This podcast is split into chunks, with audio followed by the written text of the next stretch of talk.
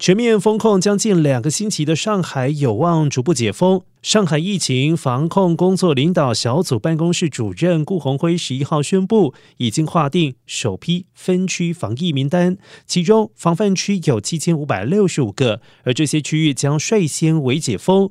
顾鸿辉在记者会上进一步指出，截至十一号上午的八点。新一轮全上海市的普筛共采样了两千五百一十二万人，结果异常两万五千九百九十六人。上海将按封控区、管控区、防范区实施分区分类、差异化防控。防控区域内的人员原则上在所在的接诊范围内适当活动，但不得流动到封控区或者是管控区。